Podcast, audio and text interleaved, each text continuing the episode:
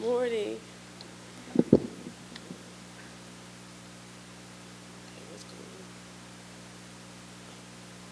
All right.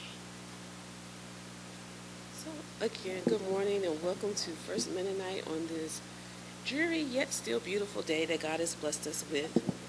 Um, we've been blessed to be able to see it. There are some that won't see today for various reasons. So, today's message, I believe that um, prayer has gone forth this morning because typically I would pray before I preach, but I think I have already been filled with enough prayer. Well, not ever enough, but I think I've had some today that will sustain me to get through this. Um, the message to be wise or to be foolish, the struggle. The chosen text for today is a suggestion from the Lenten resources provided courtesy of Mennonite Education Agency. It is this resource which prompts our weekly Lenten um, altar display. And so this week, a scroll was added, and God pursues us with words of love. God gave us commandments to follow so we could rest in the giver of life. When the world pulls us in different directions, let's circle back to the path that, that directs us toward God. We may stumble and fall, but God is there to guide us. The scroll represents the Ten Commandments, a reminder of God's great love for us as we journey together on the path set before us, which leads us to 1 Corinthians and today's message titled, To Be Wise or To Be Foolish, the Struggle. This title emerged as I read the text over and over again, seeking understanding, seeking what to share, and as I studied, I was drawn to the beginning of the chapter. And if you are familiar with the Apostle Paul, bear with me while I briefly share with those who may not know him like we do the Apostle Paul, who was a Pharisee named Saul that persecuted Christians.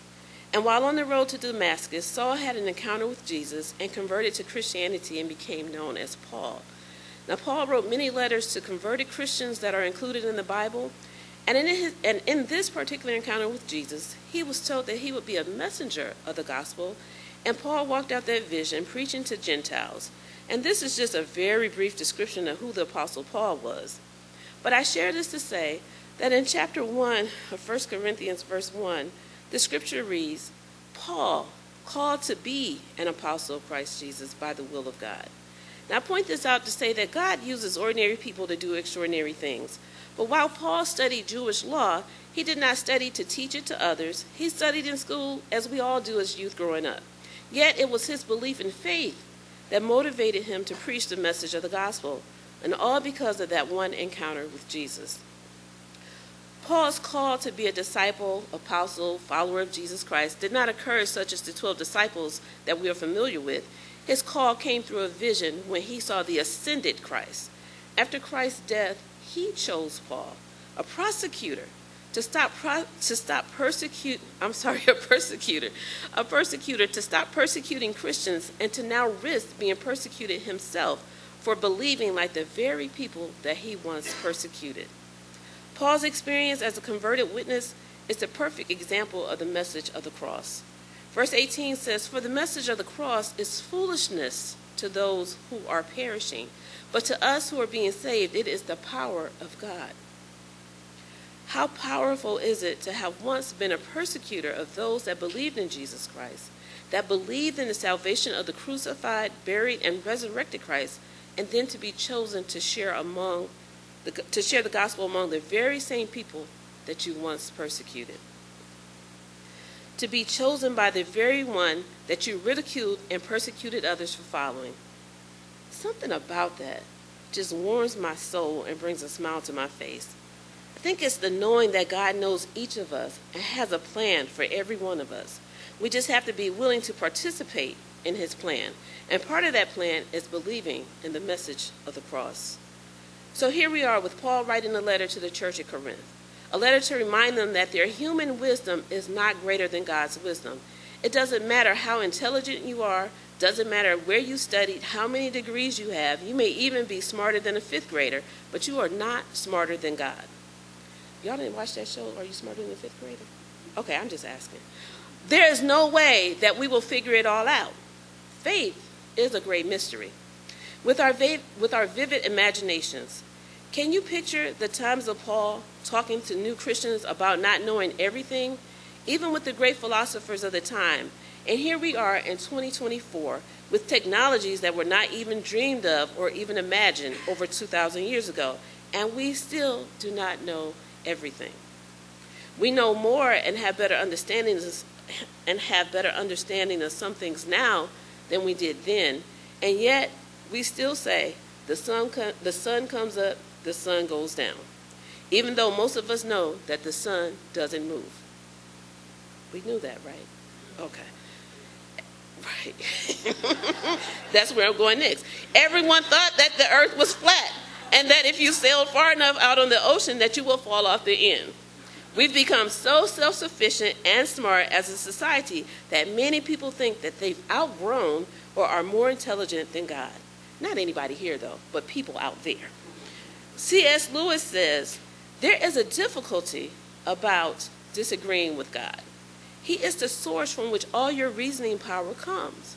You could not be right and him be wrong any more than a stream could rise higher than its own source. When you argue against him, you are arguing against the very power that makes you able to argue at all. When people know they can't win an argument with God, they try to win it with us. And then we find ourselves trying to defend God or defend ourselves for believing in God. God doesn't need us to defend him.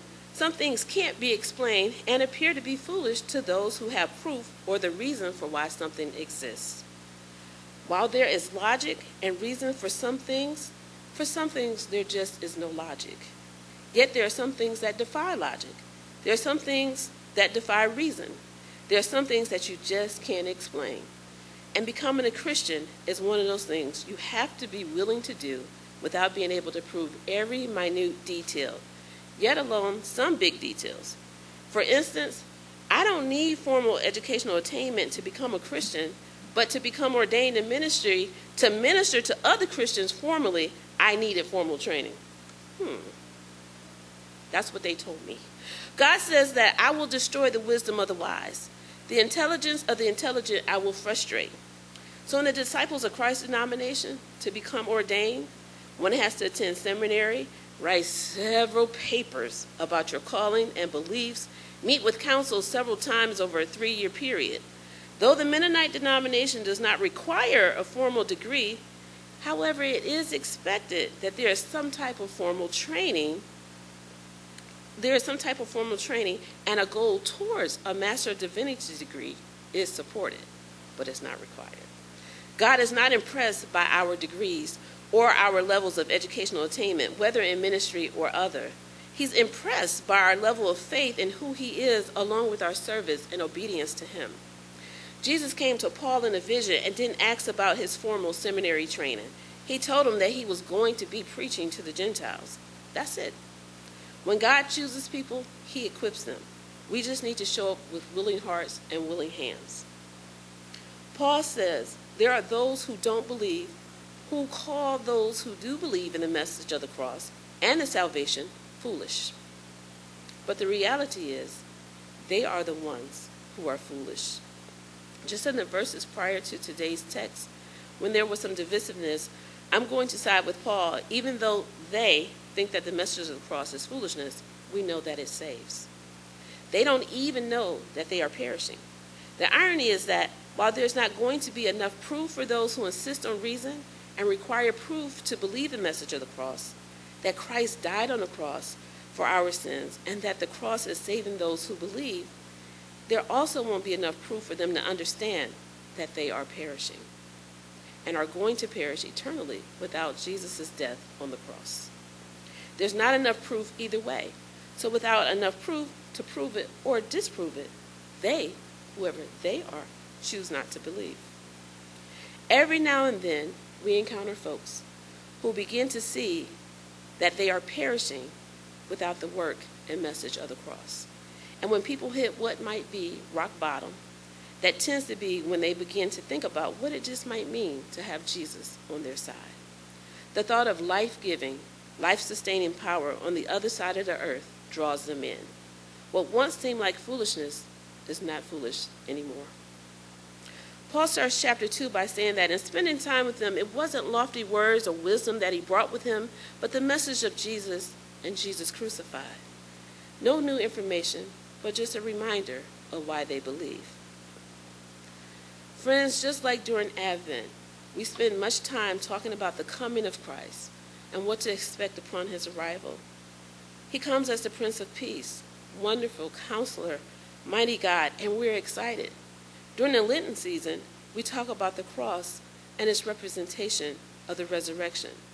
Sometimes we don't talk about the crucifixion, the beating, the blood, the sweat, and the tears, the pain, and the agony. We tend to separate that visual as we don't want to see our Savior that way. The truth is, it's because he took the beatings, his forehead bled, his side was pierced, so that we would be able to be free, to be free from the bonds of sin, to be free from internal damnation, to be free to live with Him in eternity.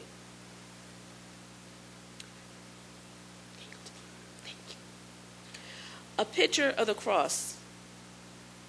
This time, the picture shows three crosses the one for Jesus, and the other two for the two other people that were also crucified. This time, I'm not going to ask you to find yourself at the cross. I just want you to listen to the words that I'm going to read and just keep your eyes on the cross. This week, while I pondered the scripture, there's a song that they used to sing at church when I was a little girl called At the Cross. And the words are, Alas, and did my Savior bleed, and did my sovereign die? Would he devote that sacred head for such a worm as I? At the cross, at the cross, where I first saw the light, and the burden of my sin rolled away. The burden of my heart rolled away. It was there by faith I received my sight, and now I am happy all the day. Was it for crimes that I had done? He groaned upon the tree. Amazing pity, grace unknown, and love beyond degree. Well might the sun in darkness hide and shut his glories in when Christ, the mighty Maker, died for man, the creature's sin. Thus might I hide my blushing face while his dear cross appears, dissolve my heart in thankfulness, and melt my eyes to tears. But drops of grief can never repay the debt of love I owe. Here, Lord, I give myself away. Tis all I can do. At the cross, at the cross, where I first saw the light, and the burden of my heart rolled away. It was there by faith that I received my sight, and now I am happy all the day. The message of the cross. Foolishness to those who don't believe. Foolishness to those whose eyes have not been opened yet. Foolishness to those who've not come to the sight and have seen the light. If you've listened to the words of the songs that we sang earlier, all of them were so appropriate for the message at the cross and what all God has done for each and every one of us. He gave us his only son, Jesus, so that our sins might be forgiven. People don't understand it. It's the mystery of faith. They see us, they hear our walk, they, they hear our talk, they see the way that we walk, and we're different. We've been called out and we have been set apart. Something we just can't explain, and something we should not be ashamed of. But yet we're ridiculed and persecuted just because we believe in something that we can't always explain. May you find yourselves at the cross, being reminded of the Savior's sacrifice for you and for me, so that we might be free. It is in Jesus' name that we pray for all believers to walk and stand unashamed, and for non believers to come to the cross and see the light that guides their path to a heavenly eternity that's waiting for them. Amen.